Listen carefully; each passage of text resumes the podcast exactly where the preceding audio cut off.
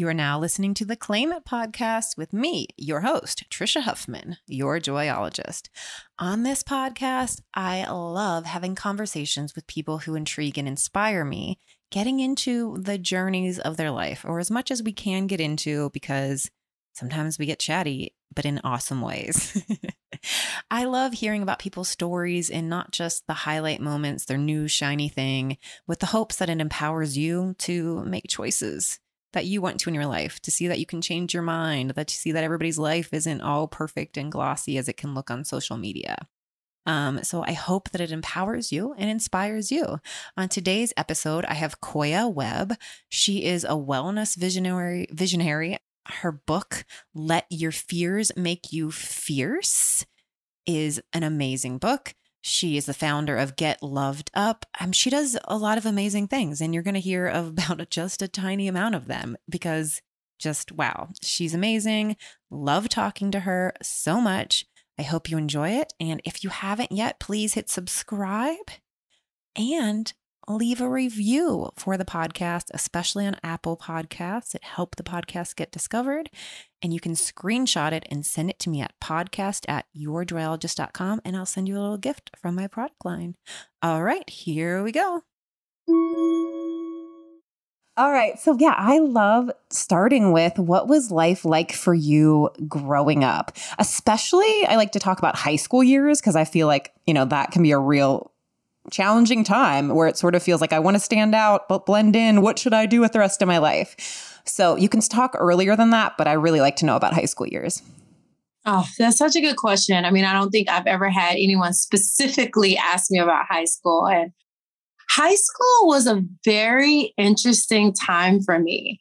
For me, high school was a time where I was trying to figure out who I was, you know, and I remember uh, having two best friends and one was pretty spiritual and the other one was basically pregnant at the time and kind of like in the streets and all that crossing. And so you know, when I look back on it, both of them represented a side of me that I, you know, was just exploring like deep spiritual side you know i'd been baptized you know very much you know in church every sunday and just love god and love you know everything about that. But then there is this other side of me that's just like kind of a bad girl getting in all the things wanting to explore all things and people and things like that. And so it was really funny because it came to a point where you know with one friend, I get in quite a bit of trouble. So I had to ask myself, like, you have to choose a, a path here.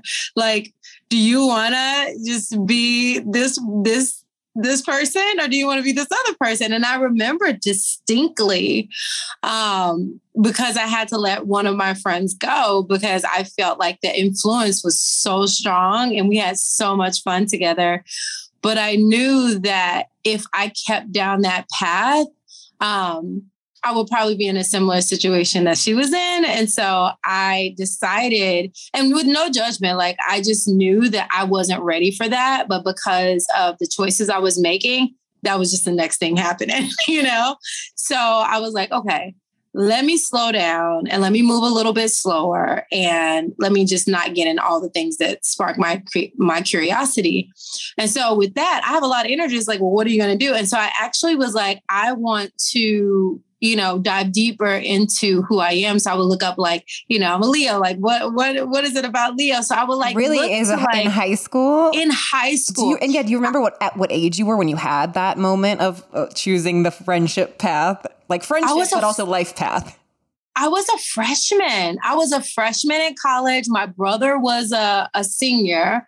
And it was, I grew up fast. And you gotta understand, I'm from Tennessee. So I'm a Southern girl. And believe it or not, Southern, like we just grow up so fast. And you think like, oh, it's slow. And you know, no, like it, it actually like you learn a lot quickly. Now there's a lot of things that I didn't get into that if I'd grown up in California, I'm sure I'd know all the drugs that I still don't know about now. Like I'm just now finding out about.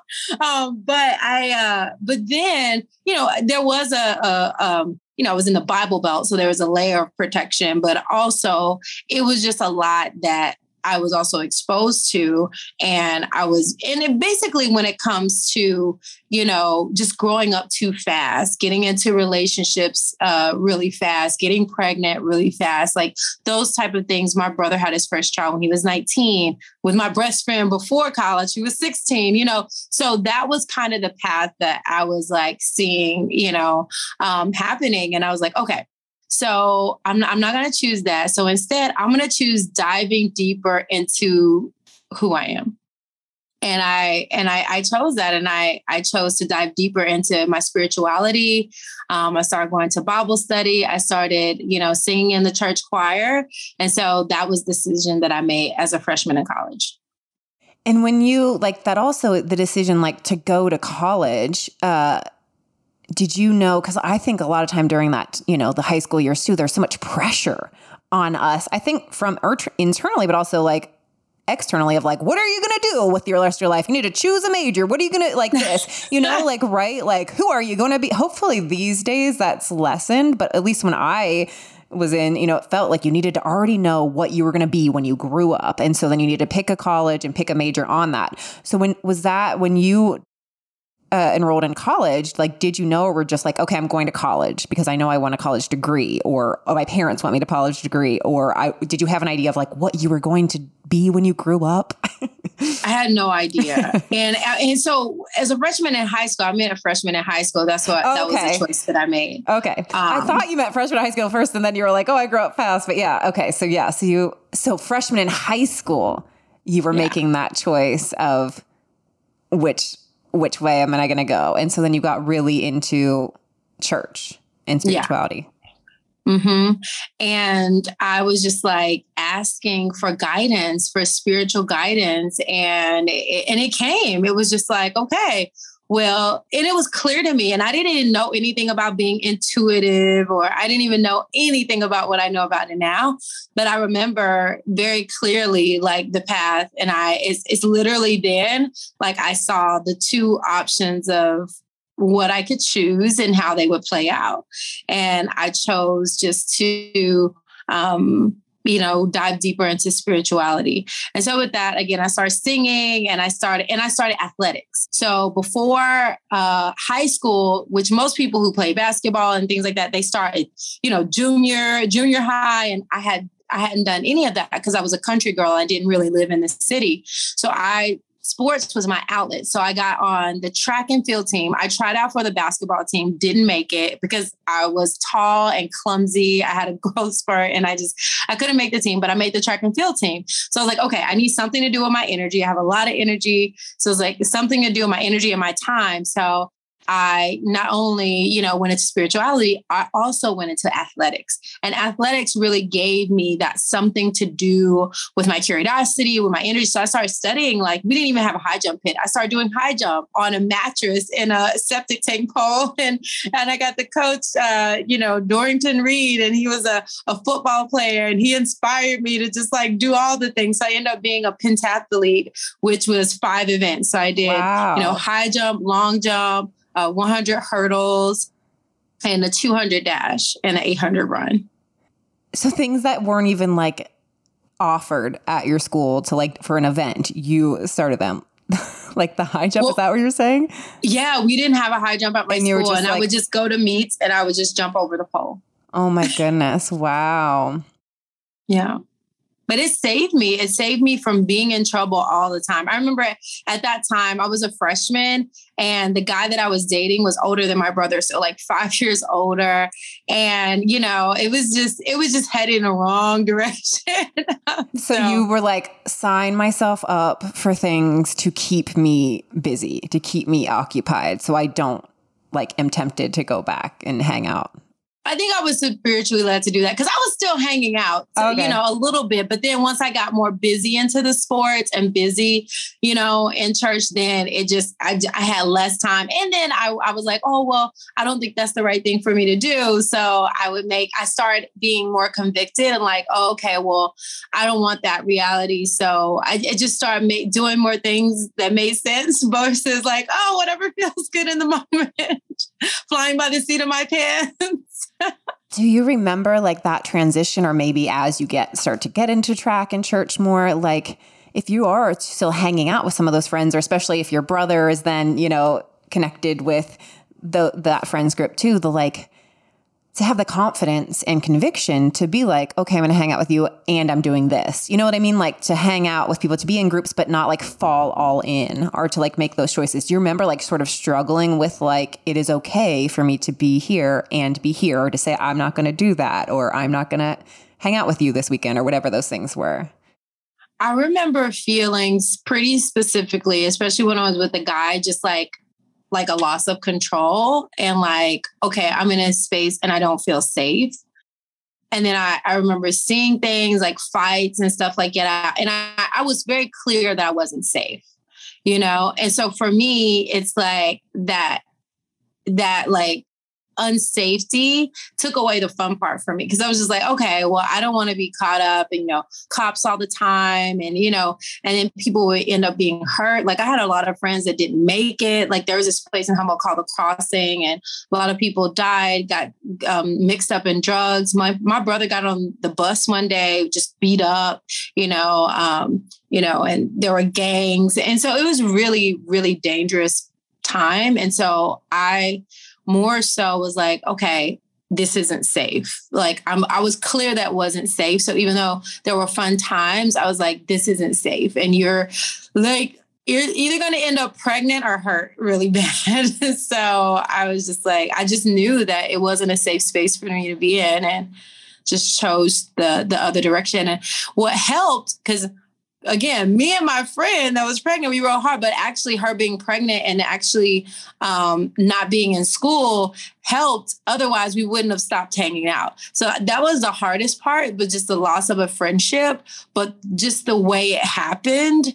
It made it where it's not like I stopped being friends with her. I like I'm I could call her to this day and we'd have a long conversation. But it's just the nature of like what happened in her life. And you know, I was in school and my other friend was in school and then she you know was um, having a baby. So things just transitioned naturally but i didn't seek out you know, I could have definitely been like, I still want to go here. Let's do, you know, but it just didn't work out that way. And I'm I'm glad it didn't. Got it. And so then as like high school is coming to end and talking about, yeah, what I was talking about earlier about, yeah, like it can be like that pressure of like, what am I going to do with the rest of my life? Uh, mm-hmm. and yeah, did you stick with um, athletics the whole way through? I did. I actually um, did very well my freshman year in track and field. I actually made it to the state meet on a relay, and so that was fun just to go to the state meet. And after the, my first freshman year in high school, I was already getting letters from colleges oh um, to go to different schools, and I was like, "Oh my goodness!" I like I don't even know. imagine what that would be like. I know. I already started. Like, really? I had no idea. I'm like, this school, I was like, I can't even think about this right now. All I could think about was like, I want to play basketball because track and field was like a pastime. Like football players did it like in a pastime and people, but it wasn't people's main thing. And I was like, and my dad loves basketball. So I was like, I want to play basketball. So I literally talked to my coach and I was like, if you get me on the basketball team, I'll do, I'll, I'll, you know, I can play defense. You know, I'm a hard worker. And I'd prove myself for a whole year. So he talked to the basketball coach and it helped that we didn't have a winning season, but he talked to the basketball coach and I, I was listening. He's like, well, you know, she's athletic. And if nothing else, she can play amazing defense. So she can't dribble that well, but so, and I remember dribbling around a pole in my basement so that I could learn how to dribble and just like hours and hours of dribbling around a pole you know, and uh, and I made the team. You know, I made the team, and luckily enough, the first year I set the bench. So my sophomore year, I set the bench, and then my junior year, we got a new coach, and I got most improved. And by my senior year, I ended up as MVP. Amazing! wow. Yeah, and you know, for me, it was just about hard work, and I love team sports. Like it's it's like for me, like being a person who is empathetic and loves people, I was just like, you know, we have a losing season because we're not playing together. And so I was able to sit on the bench a whole year. And in that year, I saw everything that wasn't working. And I asked myself, like, how can you make it work?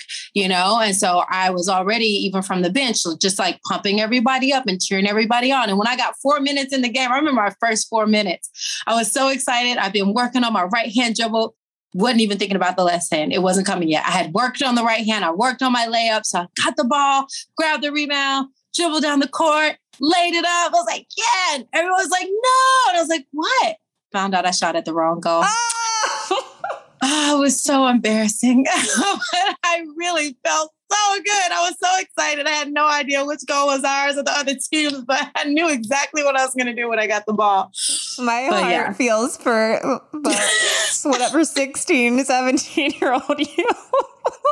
I sat right back down on the bench. See, that's why you don't play. And I was like, oh goodness. So that was it for the year. My freshman year, I got one little highlight. but how amazing that, you know, that definitely shows your your personality type or who you are. A lot shows who you are. That a lot of people, if they're on the bench, even if they know like they are not as good as the other people or whatever, they would not be like, what can I like? Let me take this as a learning experience. Like, how can I guess? People up, they'd just be sitting grumpy and like making it be about them, you know, like I'm not good enough or this and like.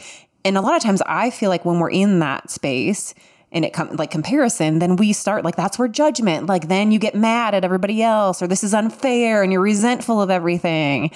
And like that, you, I mean, maybe you had some emotions that was like be human to like have, but you mostly were like, how I'm here. Okay. I'm, I made it on the bench. I made it on the bench. Like, how can I like make it further? And then even after those four minutes, um, that you like didn't quit and be like, never mind, don't put me in again, you know? Like people yeah. might have quit after that. You know, I think life gives us opportunities, you know, and based on those opportunities, we get choice, and everyone has freedom of choice. Everyone's not dealt the same hand of cards in life, and that's really unfortunate. But with whatever hand we've dealt, we have choice. You know, just like I had when I was like, okay, I can have take this path with athletics and spirituality, or I can take another path. You know, and so I think that in that moment i chose like you can sh- you can sit here and sulk but you know you've been practicing so you can show them what you have even though it was at the wrong goal or you can just like that how else is anyone going to see? And you know, you have practice and stuff, but even in practice, you don't really get to, if you're not the starting five, you don't really get to show. Um, and so even after that, I was like, okay. And every game after that, I'm like, okay, this is our goal. This is their goal. Okay, this is their goal. Okay, it's halftime. We switch. I was literally making sure if it happened again, and it did. And the same thing happened. And this time I shot in the right goal. This was the next year because I, I didn't get any more chances that year.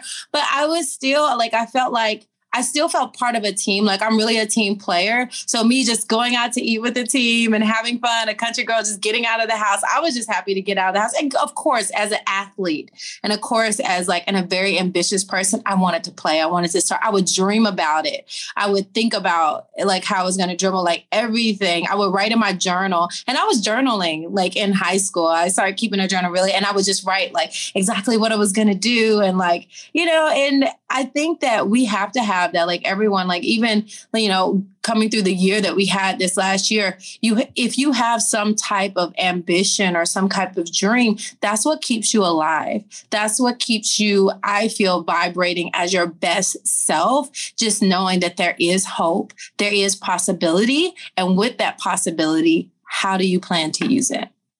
So true. So agree. First, going back to how you said, like, you know, the power of choice I totally agree. And that's one of the things, you know, I was, before we started recording, I was telling you about the book that I'm writing, which F the shoulds do the once, and how I s- ended up swapping want out for should.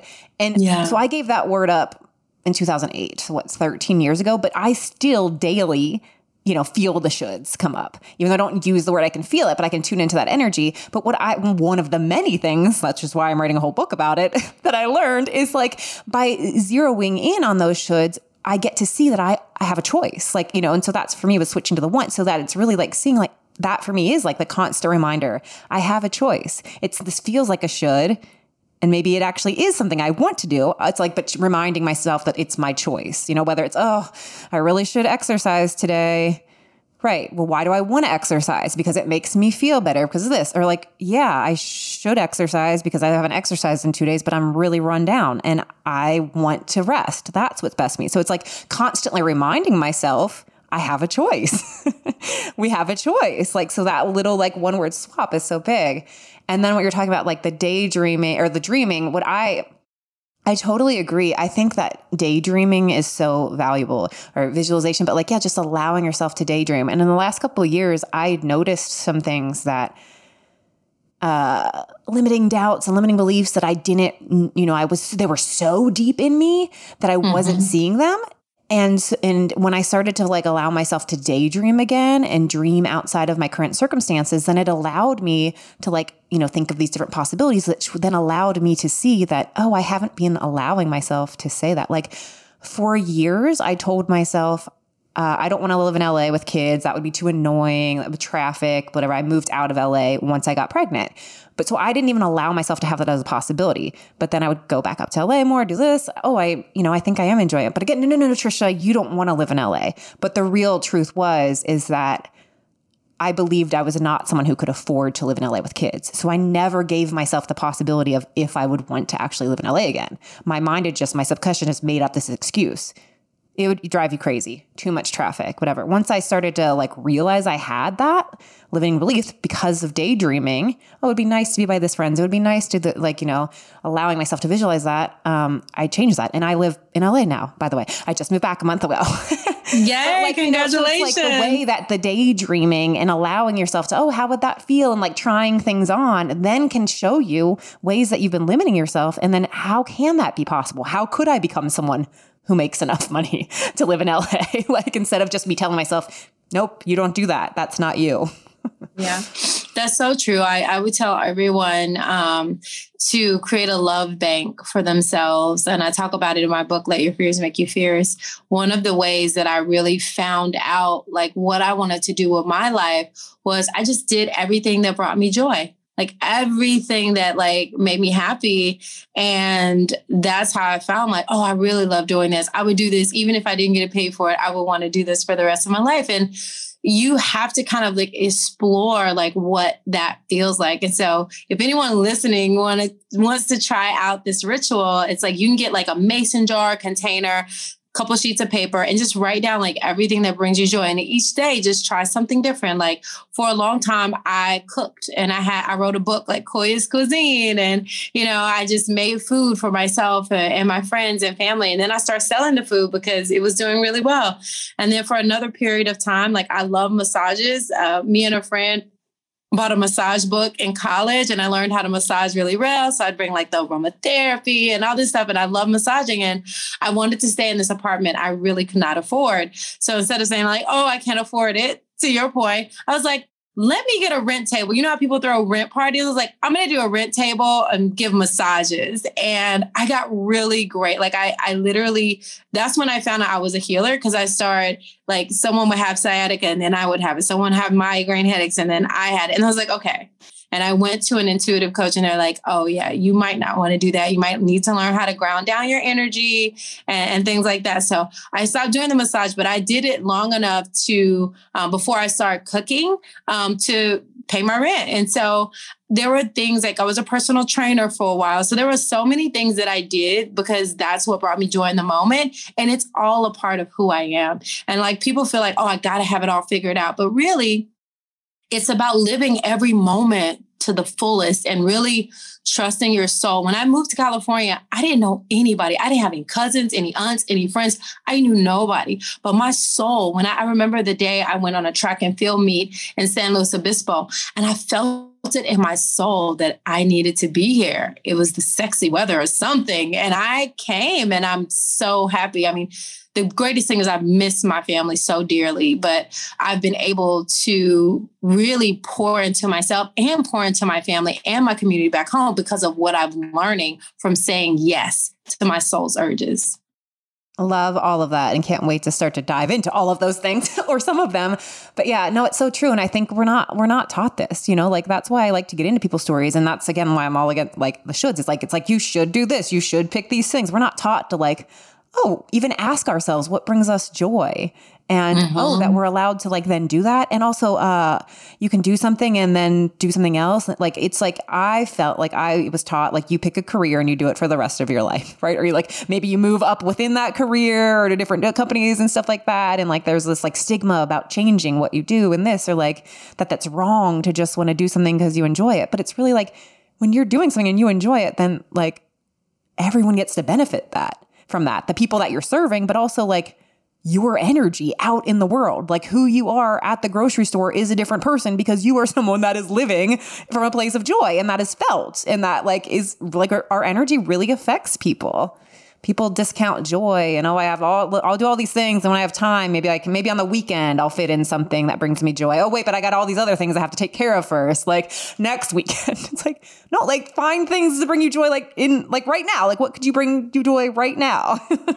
That's right. This is so true. And it's it seems like it's not real, you know, but I think when people take it from it doesn't even have to be a career. It could just be something as simple as going outside or you've always wanted to um, go to hiking or you always wanted to like um, have a pet. So maybe you just like babysit a neighbor's pet. So it doesn't have to be this grandiose, like career changing thing it's literally the small things and your confidence in seeing how you feel when you do the small things like oh i always wanted to like you know get my hair braided you know whatever it is just like the little things. I always wanted to like buy a dress you know whatever it is it's the little things like start with the little things and once you feel like wow that felt so good to honor myself to honor what i want instead of telling myself because i grew up you know poor so it's like oh you can't afford that. You can't have that. Like that lifestyle is not possible for you. So it took took a long time for me to switch my limiting beliefs of feel, feeling like I was enough and I wasn't worthy of having nice things. And even still now, like I have to catch myself, like,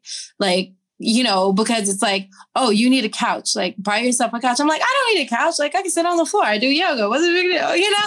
and it's just like, but I'm so used to like not giving myself stuff unless it's like a dire need. Um, so it's it's something that it was ingrained in me since childhood. And I still, to be honest, like struggle with it sometimes. Same. Yeah. I mean, I I actually grow up grew up well, but it felt that we were poor because of my there was such a money struggle and issue and like no it felt like oh we can't this you know this so it was my mom has to work so hard like let me get another job so i can buy these things that like really we probably didn't need.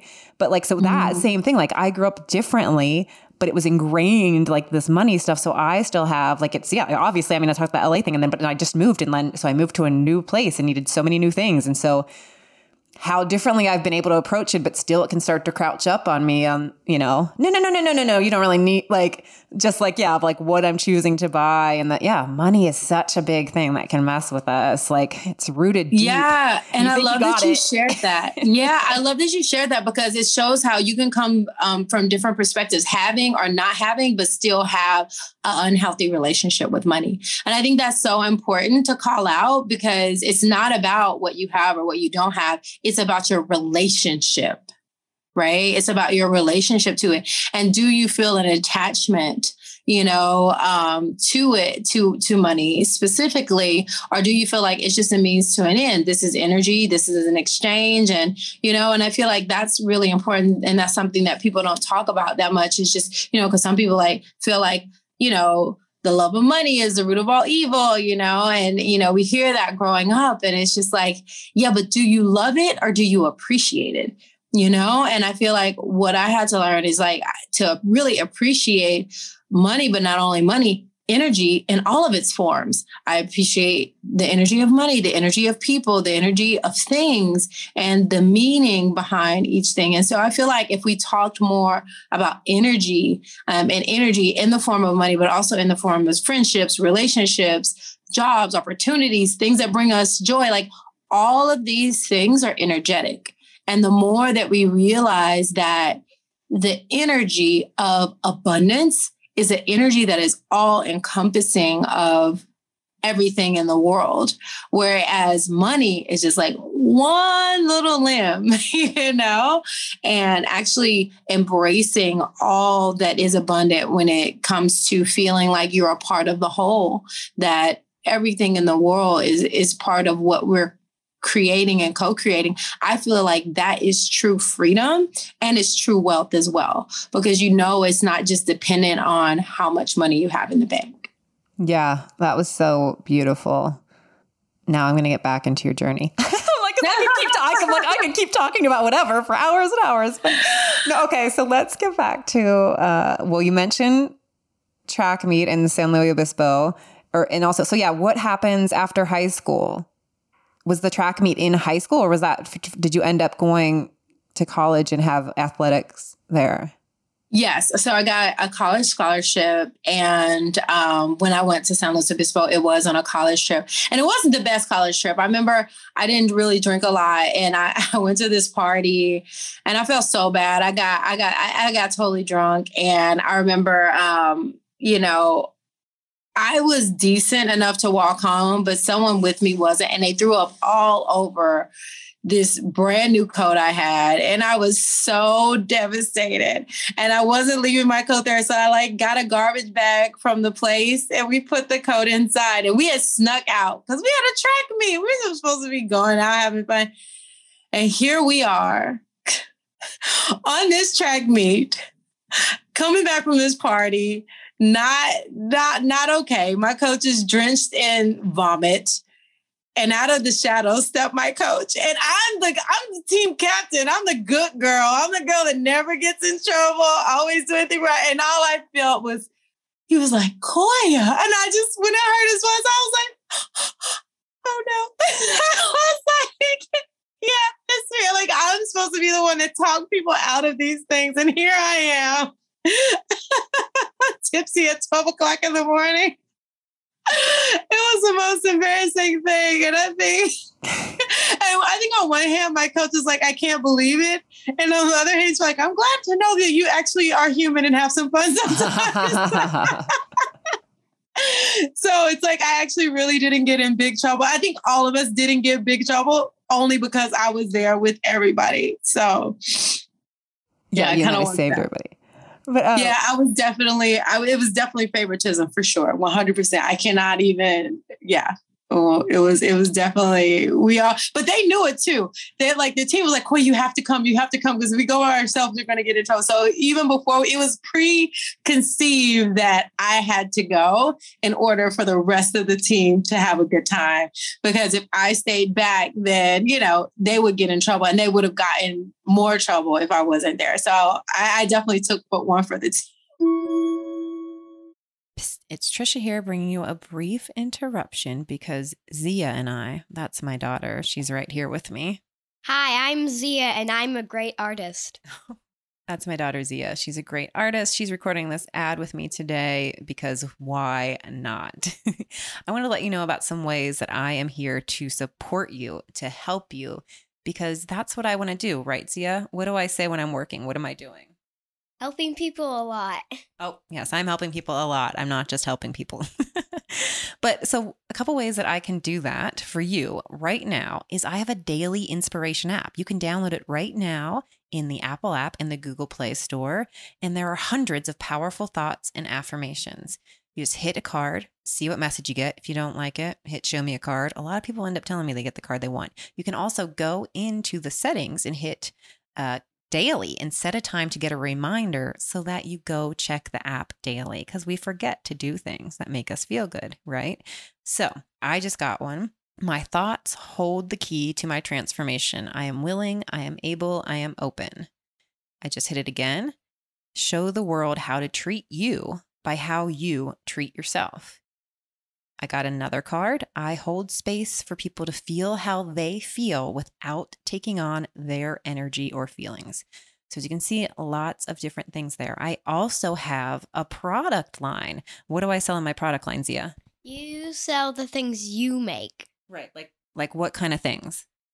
Mugs and wa- and um water bottles and, and notebooks and and journals and an affirmation deck and keychains, all sorts of things, magnets to empower you to get out of your own way, to live your life, to be connected to your true self, to own your awesome. You can check all the products out, products out at shop.yourjoyologist.com. And another way that I really help people as Zia says, is I do coaching. Uh, I'm hoping to open a new group coaching program this fall. Feel free to DM me or send a message to yourjoyologist at yourjoyologist.com if you're interested in that, even though you're like, I don't know exactly what you're talking about. There's more information to come. You can get like on my wait list. I also do one on one coaching where we get real. We dive in week after week after week to see what it is that you want. And then I hold you accountable so that you are actually showing up for yourself and whatever it is that you're working on or working through because we are in conversation every single day for the 42 or more days that we work together. So we don't just have one hour calls every week, we are in communication every single day so that I am making sure that you actually are showing up for yourself. It's super transformative because of that. Again, you can DM me or email or go to yourjoyologist.com backslash coaching to learn more about those opportunities. All right, let's get back to the episode. Bye. Okay, so so then yeah, so at that point did you go to college just like okay, great, like I'll take an offer and I'm just going to go to college and I'll do, you know, track but not like again like I'm going to study this and be this. No, like co- my college decision, I'm like such an indecisive person. Like my college decision was the hardest decision. It was like, do I stay close to home? And I actually stayed close to home for the first year. I went to UT Martin and then didn't do that well. Gained the freshman, not the freshman 15, but the freshman 25 because I had to, got to eat all the food that I wanted to eat. And I, I didn't correlate that with me not being able to high jump as high. I just felt like, huh, I felt like I was getting stronger. I felt like it was going to all work out, but it didn't. So um, I ended up moving to um, Kansas with one of my coaches, the assistant coach, and um, I kind of got a fresh start and um, not all you can eat buffet food. So I, I ended up balancing out. I ended up working out at Wichita State. But so yeah, like did you just like okay, like let me get a degree and I get to yeah, do athletics. No, at first like I knew I loved to help people, but I still didn't know what I wanted to do. And so I did shadowing, which I highly recommend. I've and shadowing is where yeah, you go um, for like a day um, in the life of like whatever profession you're interested in. So at that time, I was interested in physical therapy. I was like, oh, I love making people feel good. You know, I see the physical therapist like as an athlete, and they're so amazing and so knowledgeable. It's like maybe I could do that but they made good money, but they didn't have a lot of time with their family. And I was like, well, maybe I want to do social work because I love listening to people. I love helping people. I hate seeing people suffer. So, you know, talk to a social worker didn't make so great money and was normally stressed out on the job. So it's like, oh, I don't know if I want to do that. And then I um, shadowed a personal trainer who made decent money and was doing what they love. So I was like, nah, I'm going to be a personal trainer. so I went to college. I actually started at the YMCA and I started their Kids Fit program. And I love, love, love working with the kids. It was really hard when I graduated, but it was a perfect job. Um, and personal training um, was perfect because I love it was you could talk to people, you could help people succeed, you could set your own hours, you could set your own rates. So it was the epitome of a job of freedom. So um, that's where I started out as a personal trainer. Got it. And so when you, so yeah, you, you told us about the fun night. but yeah, that was also when you like fell in love with California. When you graduated, did you end up moving out there, or what? When you graduated college, where did you? Tell us about what got you to California. This amazing transition, and I, I as a, in my sophomore year, it's almost kind of similar to high school. That sophomore year, I was like, I was set to win the conference meet and do all these great things um, as a sophomore. But that's when I was walking home from class and I got a sharp pain in my back and I found out I had a stress fracture. I mean, and it was just out of nowhere. I wasn't on the track or anything. It's just a sharp pain. I thought I got shot. Like I just dropped to the ground in excruciating oh, wow. pain.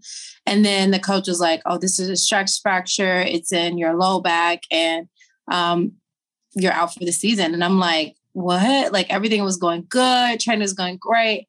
And so um, I went into depression, you know, because I put all of my hopes, my dreams, my future into track and field. And so in one day that just disappeared. And my coach is like don't worry. You know you know you're you're team captain. You'll be a great coach. And at that point i'm thinking i was like planning for the olympics. Like you talking about coaching? I'm just like my my mind is blown.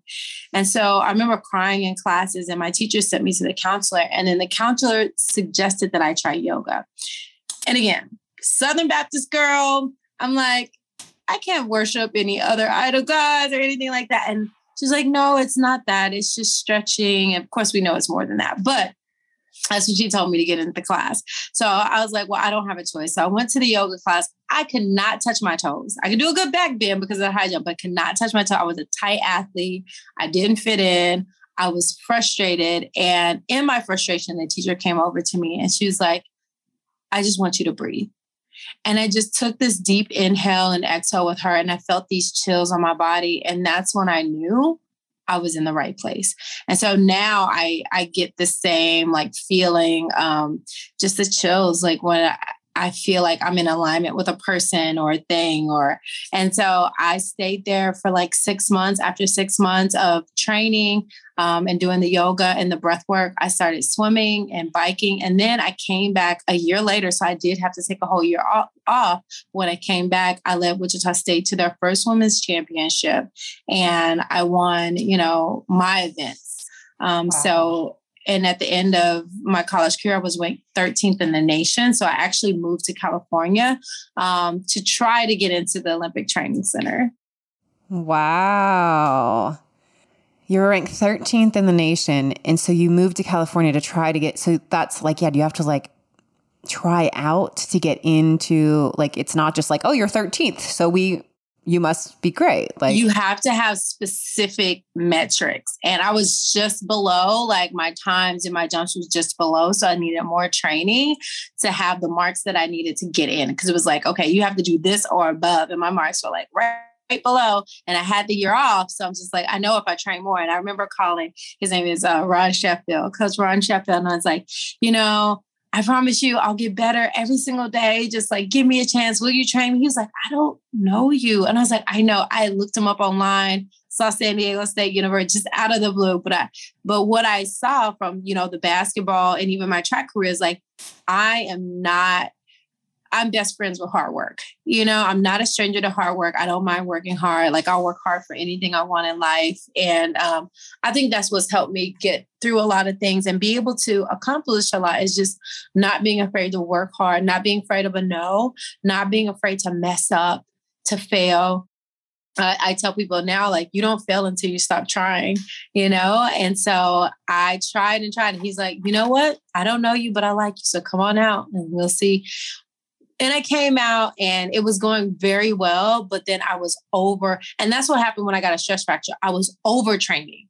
And mm-hmm. that's why now I teach self care because it's like I ran myself into the ground. I wasn't sleeping, I wasn't eating. And luckily, at that time, yoga helped me slow down, connect with my breath, become balanced. But once I got back on that track, I was like, peace yoga, thanks. And I didn't do it you know, I just went back to the track. And so about uh I want to say six months in, I pulled my hamstring.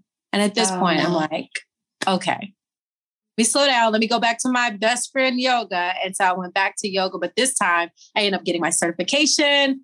And now, you know, it's transformed into like a whole my own yoga school um, at this point and just you know books later but it really started with learning how to take care of myself learning that there it, it, you know there's not ever a perfect balance in life but there has to be a harmony to being ambitious and doing what brings you joy but also doing it in balance with what what's healthy for you and what's healthy for the world. Yeah.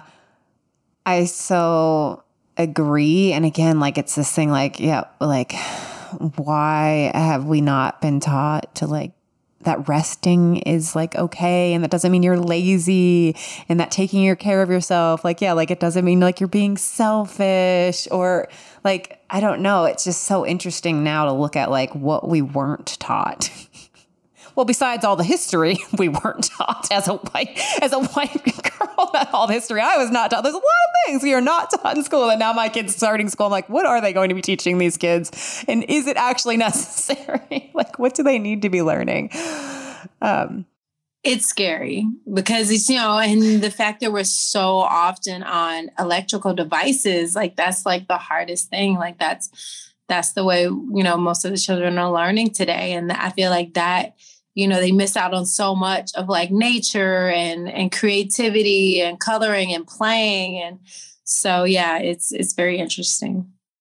Uh, okay. So then so you moved and he did start it sounds like you moved to california he did start coaching you but then you got injured. So when you like got back into yoga and then got certified was that you were in california and you had come for training and then were just like okay i'm staying here? Like Oh yeah. Like I knew, I knew in San Luis Obispo, I was like, I want to move here after college. Like I didn't know how it was going to pan out, but I knew in that moment, I said, and I told my friends, I was like, after college, I'm coming to California. I just knew, like, I didn't know how, I didn't know, I just, I just felt it. So was that like when you got that other injury, was it natural then like, oh right, so yoga helped me before, so I'm gonna go back to yoga. Were you like right away sort of like, oh, why don't I, you know, get certified to become an instructor? Or yeah, well, I was thinking like career wise now because it's like, okay, well, your personal training. And at the at that time I had like a full list and a wait list. And actually, um, before I got my certification, I actually became a life coach because I loved helping people get their physical goal. But I remember one time a client was like, you know, I don't want to just talk to you. I actually I, I want to I don't want to just train with you. I want to talk to you, you know? And we just spend a session not working out, just talking about what was going on in their lives. And, you know, and I, I realized that I wanted, I love hearing people's story and I love guiding people um, to their own solutions. And so I ended up getting life coaching certification with this company called Lifestyles. And I actually started life coaching.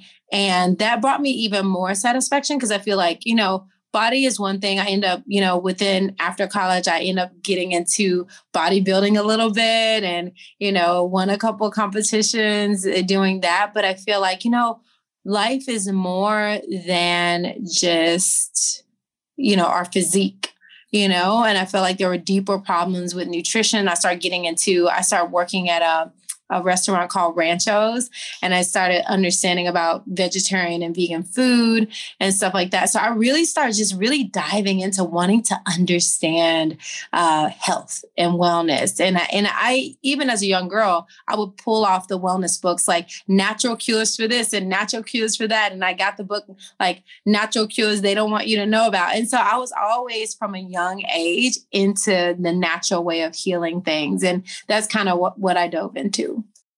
Were you living in San Diego? Yeah, I lived in San Diego for a year when, you said ranchos. I was like, I used to love that.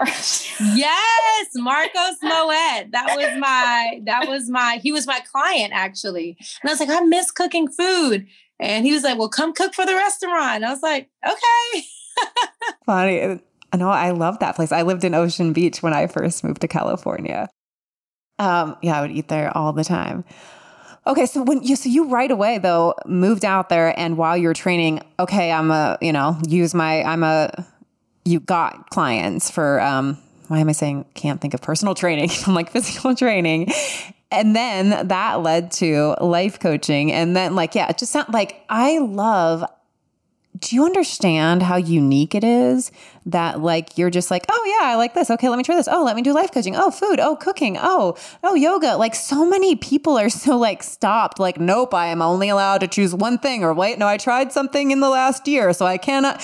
Like you know what i mean? Like we have such stories on like what that means to try something else. It's like, you know, I think that people get stuck on, oh, that means I made the wrong choice before, or this is, and it's like, no, like you were just living your life and like, oh, this is interesting. Let me try this. Let me do this. To me, that's what feels normal and natural. And I love it. But I, it's like, it's so unique actually. mm-hmm. Yeah, I agree. Like I, I agree, and I'm so grateful that I had that kind of spirit and heart to just try things because I think that's what's helped me, you know, be grateful for life and be content you know i always have goals and stuff but i'm i'm grateful and i'm content like in the present moment because i'm doing the things that bring me joy in the moment and then when it shifts and changes then i make other decisions you know and so I think that's empowering. I mean, we all have a sense of control and not control. And I think sometimes we're in situations where we feel like we don't we don't have that freedom. And that's where it gets really hard you know, even we were all, you know, during the pandemic, it's like there was a loss of freedom, but I was able to find freedom in that. It's like, okay, well, how do I want to change what I'm doing? How do I want to reach my people? Well, how do I want to connect? What story do I want to play in this narrative versus being drugged down by the fact that, you know, we're in a pandemic and things are, I remember not going out and buying a toilet tissue and then realizing I need some toilet tissue. It's like, wait, everyone bought it all. Well, so you can't just live all the way under a rock. You know, you gotta, you know, and, but I bought a bidet. I was like, all right, we're to figure this out. So I just like, I, that's just like my, that's just how my mind works. It's like, well, no matter what, we're to figure it out. And, um, and I feel like it, you have to be like that, especially the world we live in today. There's so much happening so fast. There's so much pain in the world and there's so much trauma in the world that, you know, we're, we're dealing with. If you realize that and what I believe is we are each here to bless the world in a unique and beautiful way. I feel that if each one of us asks ourselves each day, like, how am I going to bless the world today? It's just a beautiful thing, you know, because there's so many other things like to stress about and get caught up about, but like, how can I be a blessing to a world? How can I be a blessing to myself? How can I be a blessing to my family, to others? And it makes the day go a lot better because otherwise if you're thinking about all the negative things and all the things in the news and all the horror, there's always going to be horror in the world you know and we have to acknowledge it because that's the only way we can do something about it but if we let it overcome us then we get caught up in the darkness when we're supposed to be the light I love that. And again, it's like it can be something so small. I think so many people get stopped on, oh, how how can I bless the world today? It's like oh, I'm going to send a loving text message to a friend right now. You're like, it's, I'm going to go out of my way to, you know, say hello and like give attention to a stranger. Like attention just meaning like you make eye contact and you smile even, not like, you know, just like, how can I bless the world today? Like can be so, oh, I'm going to pick up litter. You know, it's not like, I think people make things have to be so big and so hard, but it's like the daily little things, because then those things will lead to bigger things. Absolutely. Okay. We have, I'm like said, apparently I can talk to you for hours and hours about all the things. But so skipping ahead, since obviously, uh, living off, you starting to do all of these things now in the world. Yeah, like you had a book come out a couple. Do you have more than one book? Um, well, I had the Koya's Cuisine that I oh, self-published. Got it. Okay, but yeah. So let your fears make you fierce. The, oh, was the book. So and then also, you've reached a level of like f- yoga fame or wellness fame, you know. So, how, first of all, like, what, what, what made this be the book? I don't know why I just asked you two different things. Forget the fame question I just gave you. Let's just focus on what made this be the book that was like your first book? And was that something where you approached to write a book and then like, oh, what do I want to write about? Or were you like, I'm going to write a book it has to be this. How did you get to that being your book? Because also with my first book coming out like i was realizing like i was i said for like years i'm going to write a book but i didn't write the book because i was like i have so many ideas. I had to like come up with what is my first book going to be about? Like it was pretty challenging even though it's something that i do every day. Like what what i'm writing my book about but it's like it took me forever to figure out what will i write a book about yeah, that's I mean that's very interesting. I feel like there's so many ways to to you know produce a book and um so many inspirations. And for me, I love the work that I do, but it's like I'm only one person and I felt like I wanted to help more people and I was like what better way to help more people than to write a book or have like a workbook that I can leave with people so they remember what I shared with them because I love life coaching, but I was kind of person like I want to help you get to this and I want to give you the template and and I you know, I do the physical too. So it's like, okay, let's get your nutrition, let's get your your physical, your spiritual, your mental, like everything on point. Okay, there, you got the template, you got it. All right, I'm out.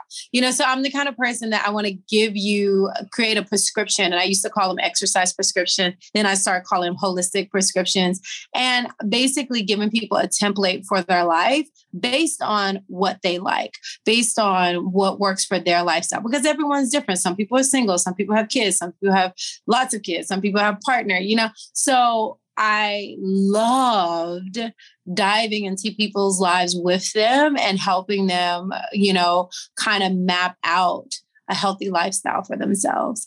But it would, you know, people are easy to forget. You know, I'll do the check-in call and it's like, oh yeah, that's right. Oh yeah, I was supposed to be doing that. Oh yeah, like, you know, it's so natural, right? So I felt like, okay, I need a book that shares all these things that have helped me live a healthy and active lifestyle. So, meditation, yoga, chakra work, changing those limiting beliefs to liberating affirmations. Um, and also, I want to share my story because a lot of people thought, like, oh, you know, you just got you got lucky, or you, you know, you just went from A, B, and C, and you know, and on social media, I really didn't share some of the trauma that I've been through and some of the the those darker parts. Um, and so i feel like the book was a perfect time to share more of my story along with the tools and how i deal with difficult times. So it's let your fears make you fierce how to turn common obstacles into seeds for growth. And the reason i made that the subtitle is because we all have obstacles in life. Like no one gets to skate through life without any scratches, you know? And so in the book, it was like sharing some of my obstacles and how I use them to make me a stronger person. Got it. Love it. So it was like more motivated of like, I just like here, I told you this. We're like, okay, like wanting to reach more people. That's yeah, that's awesome. And I'm like now, like I said, it was more of a funny thing, like, oh, I feel like I want to share all these things, but I couldn't figure out what. And now I'm so excited to like I can't wait till I can hand this book to people and be like, here, it's in here. Like, I get it. It's like you say the same things over and over and over to people, whether it's a friend or a client or somebody, or whatever. So, yeah, like, uh, um, yeah, I'm so excited to have a book out in the world. And um, yeah, now, what I, the other question I was going to ask, like, yeah, you have re- reached some sort of level of like because of social media or just, you know, these things like fame and wondering how has that experience been for you of like social media is amazing. I think for connection, for inspiration, but it also can be a challenging space. Have you had you know, like have you had to create any new rituals or routines or ground more into ones that you already had, but like from that being in that space where there's like more eyes on you? Absolutely. I mean, I'm such a sensitive soul. So, and sometimes people, um, you know, outside of your life and on social media can dehumanize you a bit and like um, not be kind with words and say really like mean stuff. And, and, you know, and it's, you know, you read that and you want to say like, oh, I'm not going to take it personally. They don't know me, but you do because once it's written, you see it, it's done, it hurts. You know, so I've really had to develop thick skin and not take things personally. Like the four agreements was very helpful for me. Um, and just learning, like, you know, I can't be consumed with what other people think, you know, and also I had to make the choice like if I wanted to put all of my information online. So my page is more of a source from, of inspiration. And it's like I want to share stories deeper, the deeper stories, but it's like I don't necessarily, I'm not looking for feedback. I'm not looking for social media um, to necessarily help me live my life. Like I look to God for that. So I think that in one, you know, is great because I'm divinely guided and led. But the two, I think sometimes people don't feel like I go through challenges or problems because I'll usually share them after I've come through, after I've gotten my guidance and come, you know, because I I feel like it's it's a hard way to live your life on social media. And it's a hard thing if you're always living your life based on how other people think you should live your life because they're not living your life and they don't know your purpose. They don't know your soul's calling. Like there's only one way um, to get that, and that's to go within. And so I'm trying to balance out like sharing some of my challenges and sharing some of the things that I that I find challenging and difficult about life and also that time and that discussion is really a sacred place with me and spirit. So um, that's been a challenge for me because you know you don't want to just post your highlight reel. So i'm still learning how to uh, navigate social media because it's easy for me to just post like you know just uh, you know first it was just yoga posts like when i started um social media instagram specifically I just started to keep myself accountable for my practice. And I remember I did this challenge called Grow So Beautiful. And it's like post every day for a month. I was like, this is perfect because I'll do my practice. And after practice, I'll post my yoga pose of the day. And it kept me accountable because, again, I was like, thank you, yoga, but I didn't keep my regular practice. I was certified, but I didn't keep my regular practice. So I needed something to hold me accountable. So these yoga challenges held me accountable. And then, you know, you know, companies started wanting to send me yoga clothes. And then I was like, okay. And then I posted a picture in here because it's like, okay, this can't pay the bills. We need some energetic exchange. Yeah. you know? And so and, and it and it just snowballed into what it is now today, which is, you know, a great opportunity, a great career of, you know, working with different brands too. And, you know, the brands that I work with are usually health and wellness brands or entertainment like music brands. Um, and I love introducing people to some of the best, you know, vegan, um, wellness centered uh, brands out there, brands that can help with everything from like finance to, um, you know, I do work with Amazon, you know, creating, you know, the playlist and, you know, so it just feels good to have this opportunity again, doing something that I love that is also helping other people. Yeah. That's what I'm like. I still like I have a modest following, so I don't really have that. But it just it does like sometimes like a, one person's comment, even if you don't know this person and they don't know you, it can you. It's crazy how it can get in you and you're like nope no okay yeah nope that person doesn't know me they don't know my story don't know this and it's it's such a beautiful space and i'm so grateful we connect and like i love being influenced you know like i value influencers like I buy things based on, you know, like what people are sharing. And I like love that. But yeah, I think people too can like discredit, oh, blah, blah, blah. And it's actually like a hard, lot of work. And then, yeah, there is the like, how much do you share? Because you want to be real and be help also being real, but also you're supporting people. So then you want to talk about how you're getting through the challenges, but like that keeping that space. So yeah, it's a it's an interesting it's an interesting world, and I think it like with just with everything in life, it's all evolving and learning. And sometimes you might be like, okay, I'm sharing this way. And then, okay, now this is what's feeling best for me. really have to change it based on how you feel. And what I try to do now is empower people to know that you are in control. And when you need a break, take a break. When you want to be out there, be out there. And consistency is hard, you know, and you know, I teach people how to like bulk shoot. Like, you know, shoot a lot of you know content in one day so you don't feel like you have to film every single day and your life is consumed by social media. Because then it gets draining and your relationships are like hey let's take a selfie. Hey let's film this. Hey let's film that. And and that can take the realness and authenticity out of your relationships your family time and everything. So um, i think just maintaining a harmony and balance even with your social media is important especially if you're using it you know as part of your career but to be honest, like if I wasn't using it as part of my career, I'd definitely be on it a lot less. Same. Because yeah, it's just uh it's a lot. It's a lot of work, you know. And I do have a team, just to be transparent. Like I do have a team helping me out, helping me with posting, helping me with comments, helping me because it is overwhelming and it is all consuming when you're you're you're running it as a company and when you are really into it in that way beyond just, you know, um, alerting your friends and family of what you're doing. Well, yeah, your numbers are like, yeah, I was like, you're really up there. So I would, uh, to be able to that those are individuals too so it's like yes if you you know like it can be like oh i have a team so that means she's not personal but like to me i find that even more caring because if you there are this many individuals not just like that's your follower count those are individuals out there then like you having a team to me shows that means you care more about people so that they you know like can be whatever met. Yeah, but I still read comments. I still answer my DMs. But you know, with with the posting and the timing and all this stuff, you know, is it's better to have help and you know have those things scheduled again, so it's not taking away so much time for you actually enjoying life.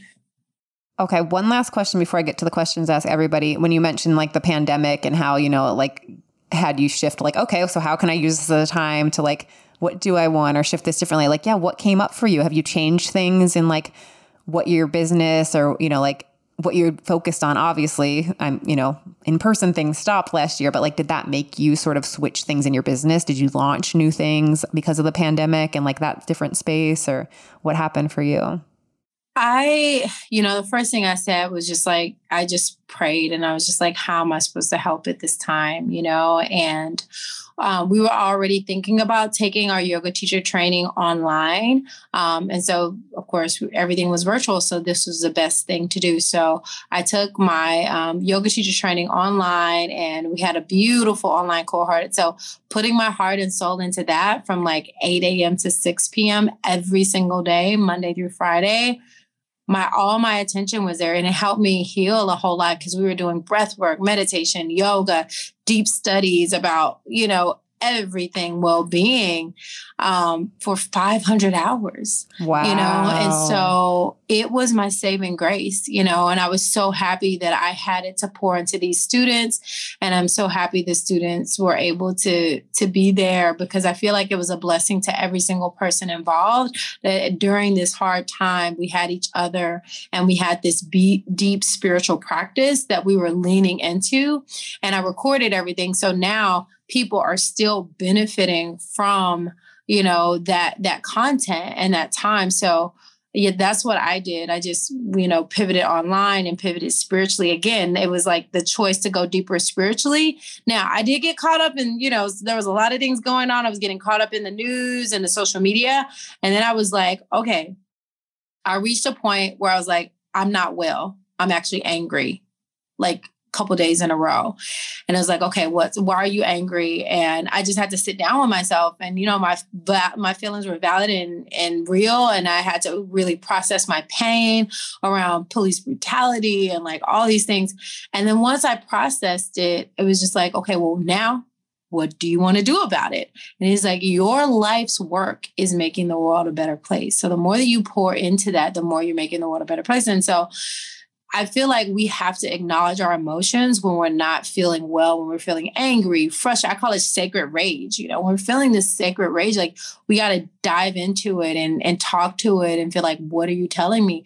Because we just sometimes spiritual people, we want to just, or wellness people, we want to just like stuff it down. Oh, no, I'm okay. I'm fine. Like, no, I wasn't okay. And I was telling my student, like, yeah, I am not okay. I'm having flashbacks. Like, I'm having a hard time here. And uh, just acknowledging it helped me get to the other side, just acknowledging my feelings. So I pivoted online. I processed a lot of dormant emotions that I had and hadn't been able to process about many different things when it comes to police brutality and racism and oneness. So um, I was able to process all that. And I'm a stronger person now because I was just focused on processing my own pain instead of trying to process the pain for the whole entire world, which where is where your mind can go as an empath. It was you know, let me start with myself first and process my own pain and then share that with my community, share that with people online um, and share what I'm learning. So that's all I did. I was just like, let me share what I'm learning and let me pour into you know using my gifts and talents what i'm best at let me let me pour into that and now a year later i'm just happy that i did and i'm still doing the same thing because you know we're not over over it yet so i'm still focused on you know traveling a little bit but mostly focused on continuing to pour um, into myself and continuing to pour into others yeah, no, I so agree. And I saw in your book too, like the more your morning pages that so morning pages is for me what got me to start to acknowledge my uh other emotions besides like positive like you know like yeah same thing i think it can just be like, oh no no no no no no no no oh I can't have a doubt or a fear because I think positive or stuff like that. And I remember when I first started getting into morning pages, and you're supposed to like just dump it all out, right? So I'd be like writing things, and like some of that stuff would come out that I used to call like negative thoughts, but now I just don't need to name them that. But I remember having this moment of like, oh no, I can't write that down because if I write that down, that that makes it real, you know. And then I was like, mm, wait a minute, if that is about to come out of your mind and like on the page, that means it already is real. like, but I was afraid to write it down because, oh no, then that doubt, you know, is a real thing or fear is a real thing. And it was like this big awakening of like, it's already, if it's already trying to come out, like, then it, it is real. And so that, like, what a learning lesson to like, yeah, acknowledge what you're feeling and then to like ask it questions, to give it some space. And then you can get through it instead of like, nope, nope, nope, nope, nope, I don't know. I don't have that feeling. Nope. Like then you just eventually like explode. Uh- right. You know what? I'm glad you brought that up because um, I would like to offer a perspective around it that that helped me. Because I know, you know, we we talk about the law of attraction and what you want to attract and what you put attention on. And what helped me is looking at it all as energy, right? Because if you're looking at your nervous system and if even there's no you know car heading towards you for you to be afraid of if you experience a bad situation and someone says something or does something that makes you think you're going to get your heart broken or something you have the same anxiety as if there was a semi truck coming right? So the question is you know you could say oh is that real? You're like hey that's not real but your emotions are real right? And so what I, what helped me is look at it is like it's energetic, right? So you have an energy of fear around this certain thing, the what someone said, what someone did. So whether it's quote unquote real or not, your emotions are real. And when you acknowledge your emotions, you're able to unpack the fear. And that's what let your fears make you fierce is all about is transitioning that fear into love by first acknowledging it forgiving yourself or forgiving others whoever call that and then reframing it into like what you what do you want it to be? Like what how can you recreate this reality in your mind? So that really helped me deal with my emotions when they're kind of like all over the place or intense. Is just to acknowledge them and understand that their energy and when you write it down, that's a release. When you sing it, it's a release. When you dance, it's a release. So not stuffing it inside, like you said, but letting it come out is not necessarily making it real. It's energetically releasing um, something that's presenting itself to you. I love that, especially for I've never gotten super into a law of attraction, but for the people in that, that it is sort of like, oh no, but if I admit this is real, then I'm manifesting that. But what you're saying is more like, but no, if you put your attention on it, then you can clear up the energy. So then you can like open those, what, you know, law of attraction paths up if you're like coming from that place. But if you try to stuff it away, because no, no, no, I don't want to make that into a real manifest- manifestation or whatever it would be, then like you're still carrying that energy around. And so that is going to mess up your manifestations or whatever. Like, I'm just saying for that. Well, I, I, I always like, I'm gentle around the word mess up because it's like, you're empowered. Like you're empowered. Like no matter what you do, you can't mess up your life. Your life has a divine calling on it. If you choose something else, the karma is going to correct you if you allow it to, right? The karma of it, you have to deal with it, but still, it's always going to be like, I believe in love. And I believe that, like, this world, like, even the darkness is showing us where love is needed. Like, you know, darkness is the absence of light, you know, fear is the absence of love. And so when you shine a light on the fear, it's like, oh, okay, this is how I can shift that, right? So I feel like, you know, the more that we look at these these places that we want to stuff, these things, these emotions that we don't want to let out, and we shine a light on it, it's like, oh, okay, I don't have to be afraid. I don't have to be angry. I can just communicate. I don't have to allow this toxic situation in my life. I can just shift or change or leave, you know? And it's not as easy as that. And I'm not saying at all that this is easy because it sure, sure is not easy, but it's possible. And I think the more that we realize it is energetic and we do have control, because I think a a lot of people, especially when it comes to what's happening in the world, we feel a loss of control and we feel in a high state of fear and we we don't feel safe. And when you don't feel safe, you'll see in my book when I talk about the chakras, it's on page 99 and when you don't feel safe, that's your core energy center. That's your core chakra. It's hard to express and manifest and function at a high level because you don't feel safe. And so it's like, how can you feel safe in an unsafe container? Is then what you have to ask yourself. And to me, it's pouring into um, yourself and others in your community in whatever ways that you can um, and creating a safety net within a space that might seem unsafe. I love it. I love you. I yes, I could keep talking to you. All right, we're gonna get you to these last questions so that you can get off in time for your next thing. So these are all phrases that I have on keychains in my product line. And I ask people to not necessarily pick, pick which phrase they like the most, but which one they would want in a remind as a reminder every day because I will send you the keychain. So like which one you want to see every day to be like, oh right. Oh yes that? And then why? you know what? I'm going to tell you my first pick and I'll, I'll tell you my second pick, but I trust the timing of my life. And I think this one is really resonant because first I saw I'm enough, and this is the first one, and that's like one of my biggest limiting beliefs. But then when I looked at your list and I saw I trust the timing of my life, like I feel like that's really important for me right now. I just had my 40th birthday, and it's just like, you know, I look at like, you know, things that society says you should do by the age of 40 that I haven't done, like, you know, marriage and kids specifically. And I feel like I trust the timing of my life.